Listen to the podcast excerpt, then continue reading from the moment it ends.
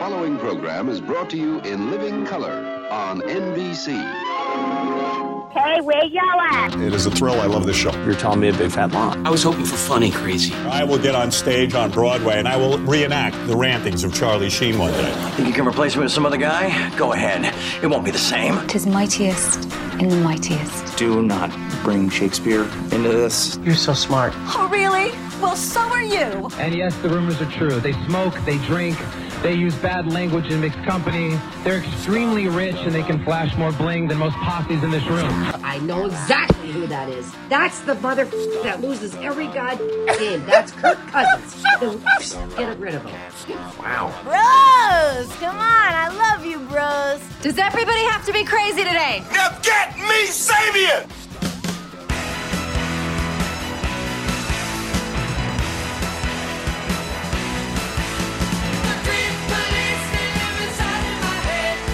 Heinicke to the end zone. He's got a man in Gibson.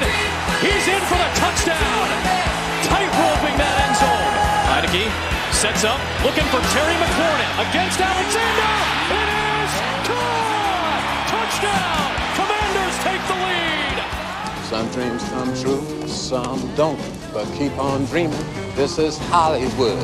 Always time to dream, so keep on dreaming. It's not Hollywood, but you have my permission to dream, Commanders fans.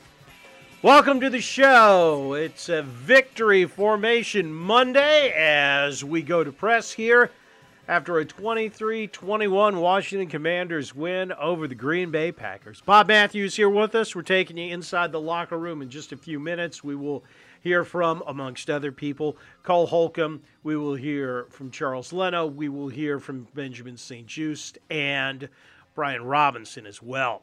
Okay. The Commanders have a pulse, and they have clawed their way almost back to relevancy. A win Sunday against the Colts, which suddenly looks even more doable than it did Sunday night. And this team goes back to four and four. And since this is a day to dream, we'll start dreaming about what the future could possibly, possibly hold for the Commanders. Lots of stuff to talk about with this game. Uh, not the least of which is that there was another really good defensive performance by the Commanders. Let's break it down. Let's see what's going on. We're going to tell you what we like, what we didn't like, and what we are concerned about. So, somebody, cue that dramatic music for me.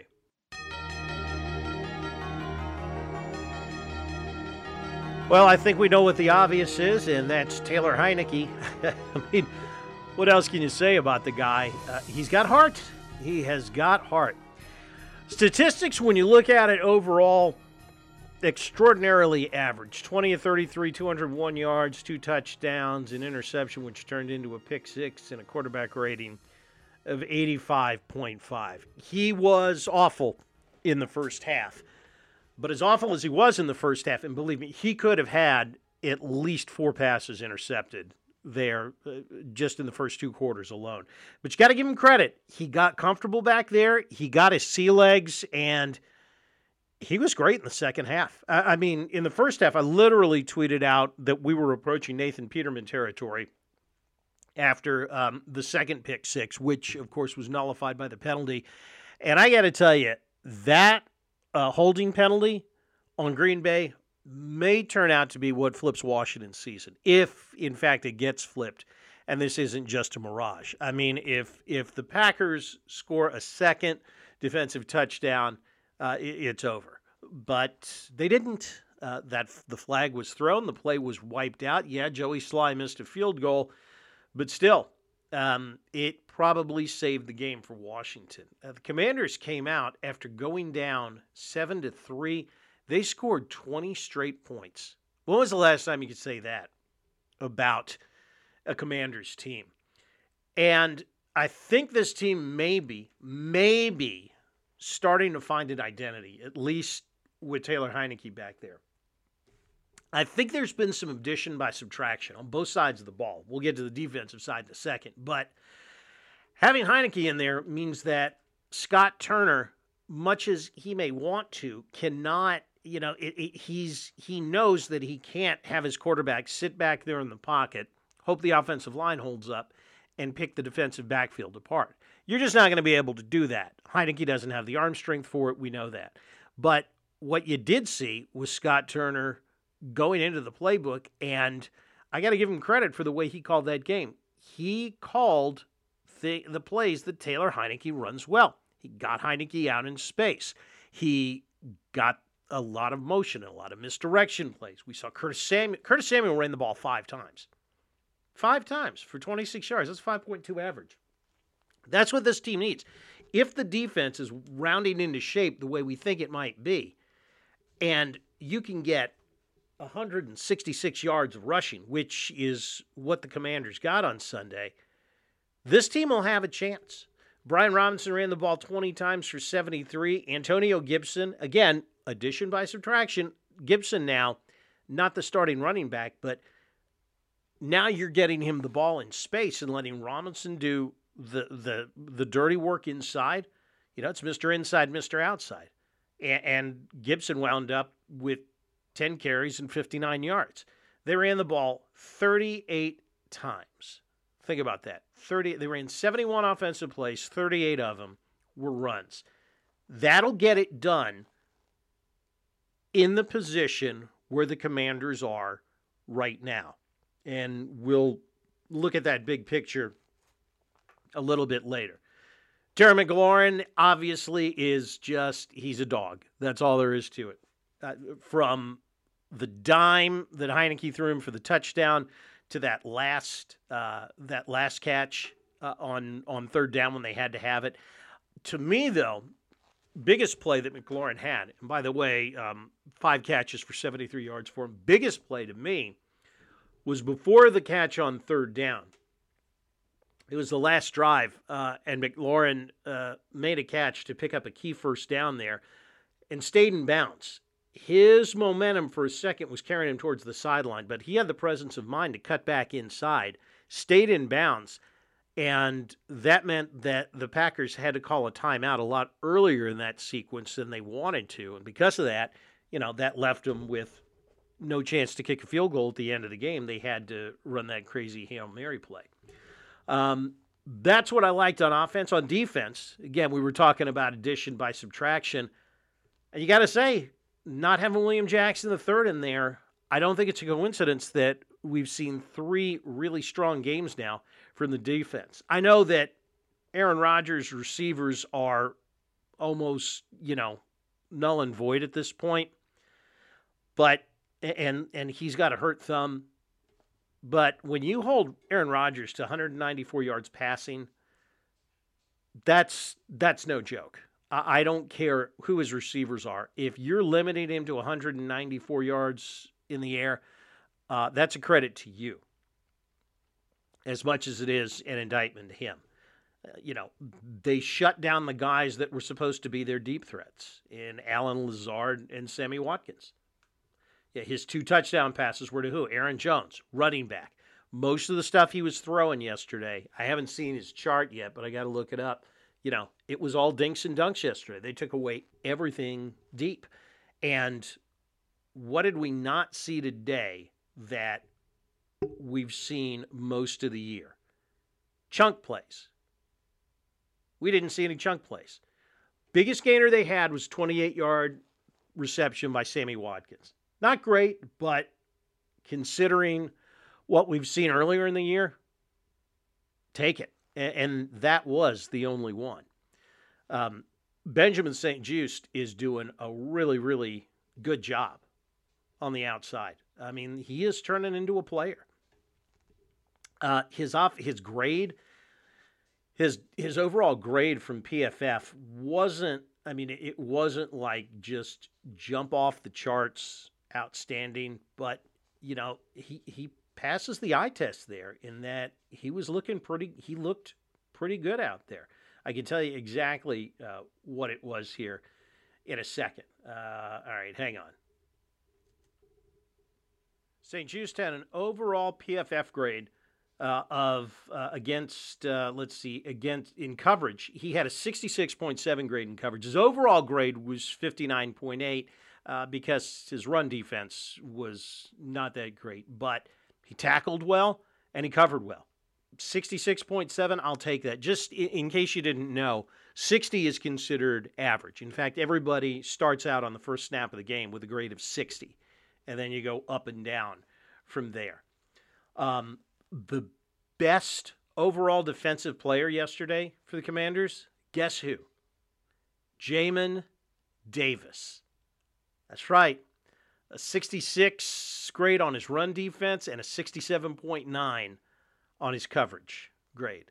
Jamin Davis, much maligned this year, the best player overall on defense the entire day. So, where do we go from here? Uh, at three and four, if you want to, you can start dreaming about relevancy because it puts the commanders in a really, really interesting spot. So, let's take a look at the standings. Believe it or not, with that win yesterday, ugly though it may be, Washington is sitting just a half a game out of a playoff spot. Yes, with tiebreakers, they have teams in front of them San Francisco, Atlanta, and the Packers. But when you look at this, they've got an ex- what was a winnable game late Sunday night when you looked at it against Indianapolis is now an extraordinarily winnable game because if you haven't heard, Matt Ryan has been benched. Don't know if it's because of his uh, grade two separated shoulder or ineffectiveness, but Colts are going to start Sam Ehlinger at quarterback this week. Second year guy. It's his first start ever, and really his it, it's going to be his first meaningful work as an NFL quarterback. So you're playing Sam Ehlinger this weekend. And this defense is pretty has become pretty stout against the run. So stop Jonathan Taylor. I don't think that. Well, no, I shouldn't say I don't think Sam Ehlinger can beat him because I'm still at the point where just about nothing surprises me with this team. Sam Ehlinger better not beat you if you want to have any hopes of having a decent season. So let's, I mean, assume for a second that they win. San Francisco plays the Rams this weekend you're either tied with San Francisco at four and four, or you're you've leapfrogged them. Maybe you've leapfrog, leapfrogged Atlanta as well. Uh, Green Bay's got a Monday night game against Buffalo, so the Packers may very well be three and five by next Monday night, and uh, the, the Falcons. And I'll be honest with you, I'm not exactly sure who they play next week, but Anybody going to bet on the Falcons? You know, at any point they play Carolina. Hmm, I'll take that back. But still, the Panthers uh, coming off, you know, that impressive win against Tampa. My guess would be if you can take care of business against Indianapolis, uh, the 49ers probably beat the Rams. But hey, the Rams are coming off a bye. The Rams beat San Francisco. And if the Packers um, lose, as I would think they would, to the Bills on Monday Night Football, all of a sudden you're sitting here a half a game, literally a half game behind the Rams, and you've jumped up over everyone. And you're at four and four. Now, looking down the road, it does get a little it does get a little harder after this. But you know, the Vikings – have won some ugly games. Yeah, they're five and one, and they come to FedEx Field in two weeks. But and again, maybe it's just the Kirk Cousins thing.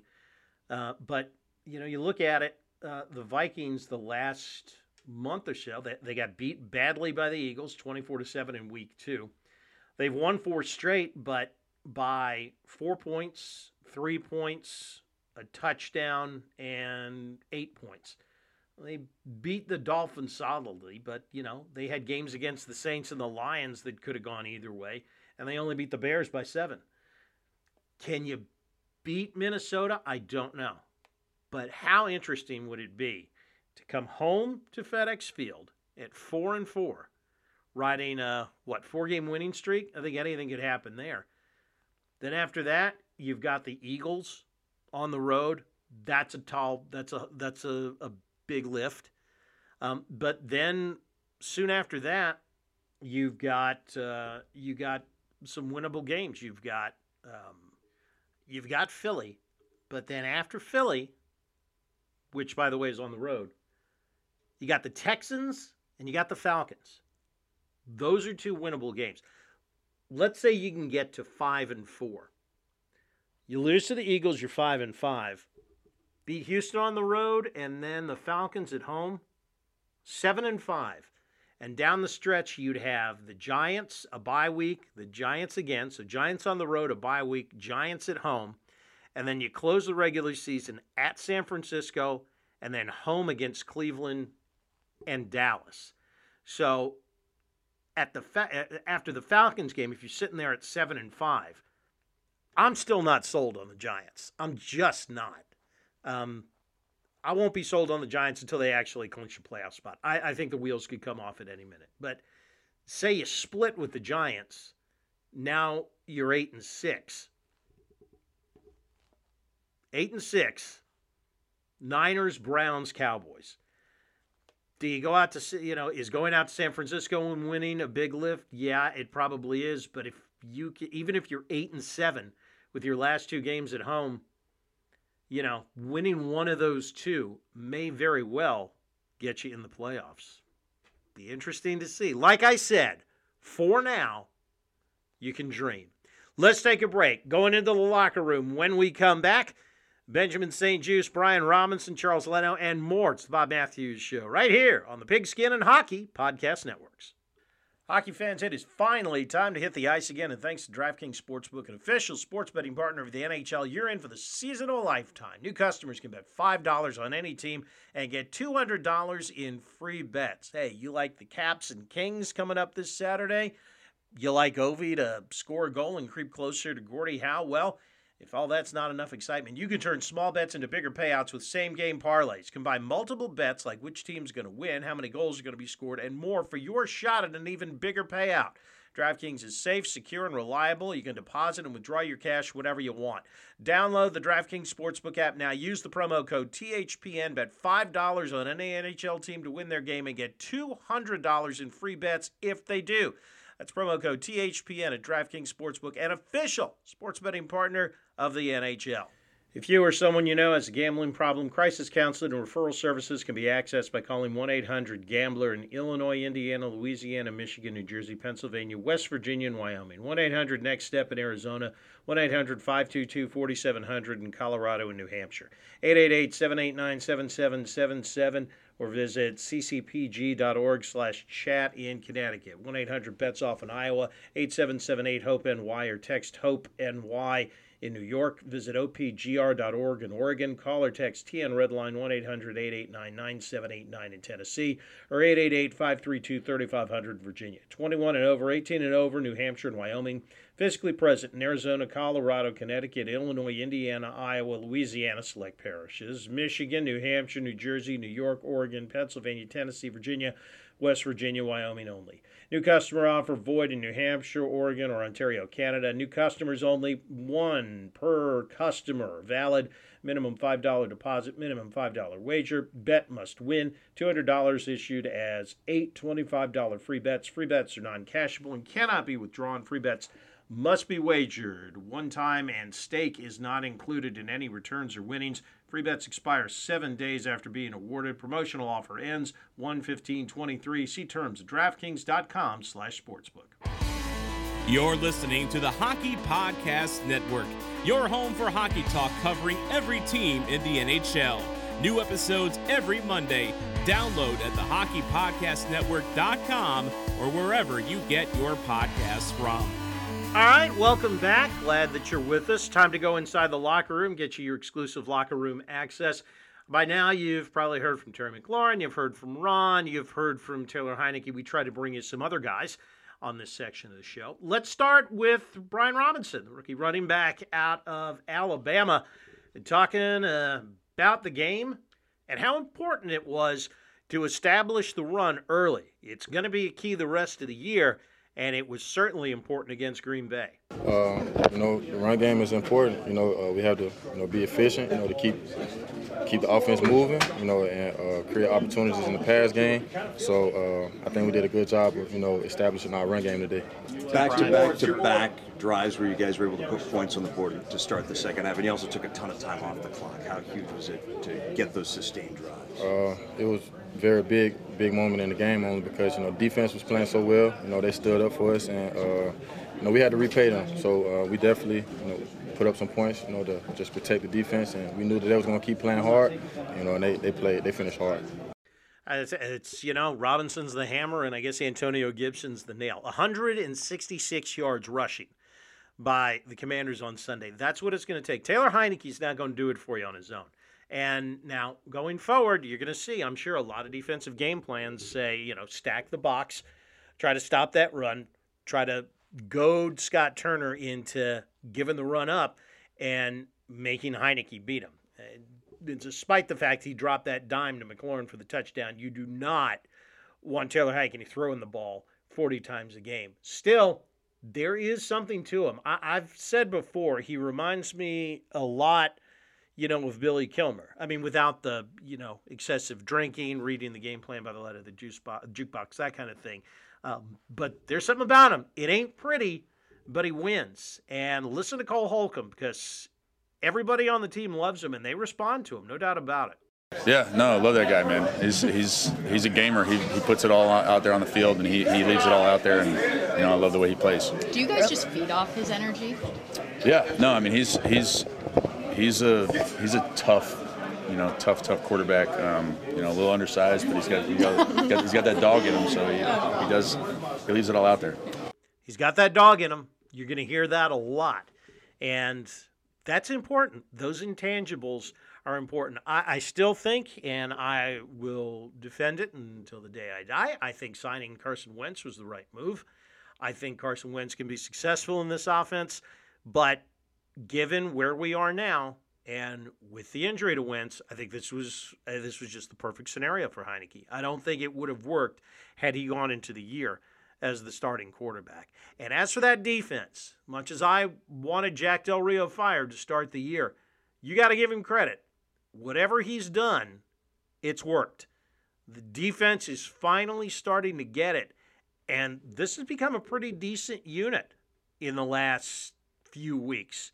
And Cole Holcomb says it's because everybody's finally figured out you got to do your job and you got to stay at home. Yeah, I mean everybody's understanding their role and playing their their 111th, and um, you know they're they're doing their job.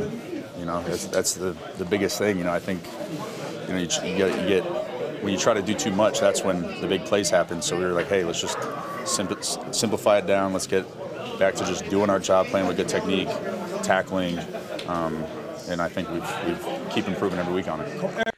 And there's something else too that a win like this gives, especially the defense, belief. Yeah, what have they heard this, you know, entire season? You know, just do the 112, you know, stay at home, play your position, do your job, and I promise you we can have success. They're starting to see that success now. And belief, and success can breed belief, and that can be a really, really powerful thing. Case in point, listen to Benjamin St. Juste. I mean, I knew that we had that, but the fact that I, that we were able to like all click together this the, the, on Sunday um, and get this this win, it looks promising for the future. You know, that's something that we can do uh, every week and um, go out there and collect those dubs. You know? I knew that we could do it, and now that they've done it, now they've gotten a taste of that success. Let's see if they can. Let's see if they can keep their heads screwed on straight. Let's see if they can go out and stack another one in Indy be interesting to see. All right, we got to get out of here. Capitals Monday night in New Jersey playing the Devils, trying to snap a three game winning streak of jerseys. A little bit later in the week, we update you on how it's gone so far for the Caps through the first couple of weeks of the season. Enjoy the game tonight. More on the Commanders as well later in the week. Catch us on the Hockey Podcast Network's homepage as well as Spotify, iTunes, and wherever fine podcasts are sold. And of course, if you're out on your bike tonight, as the wise man once said, as always, do wear white.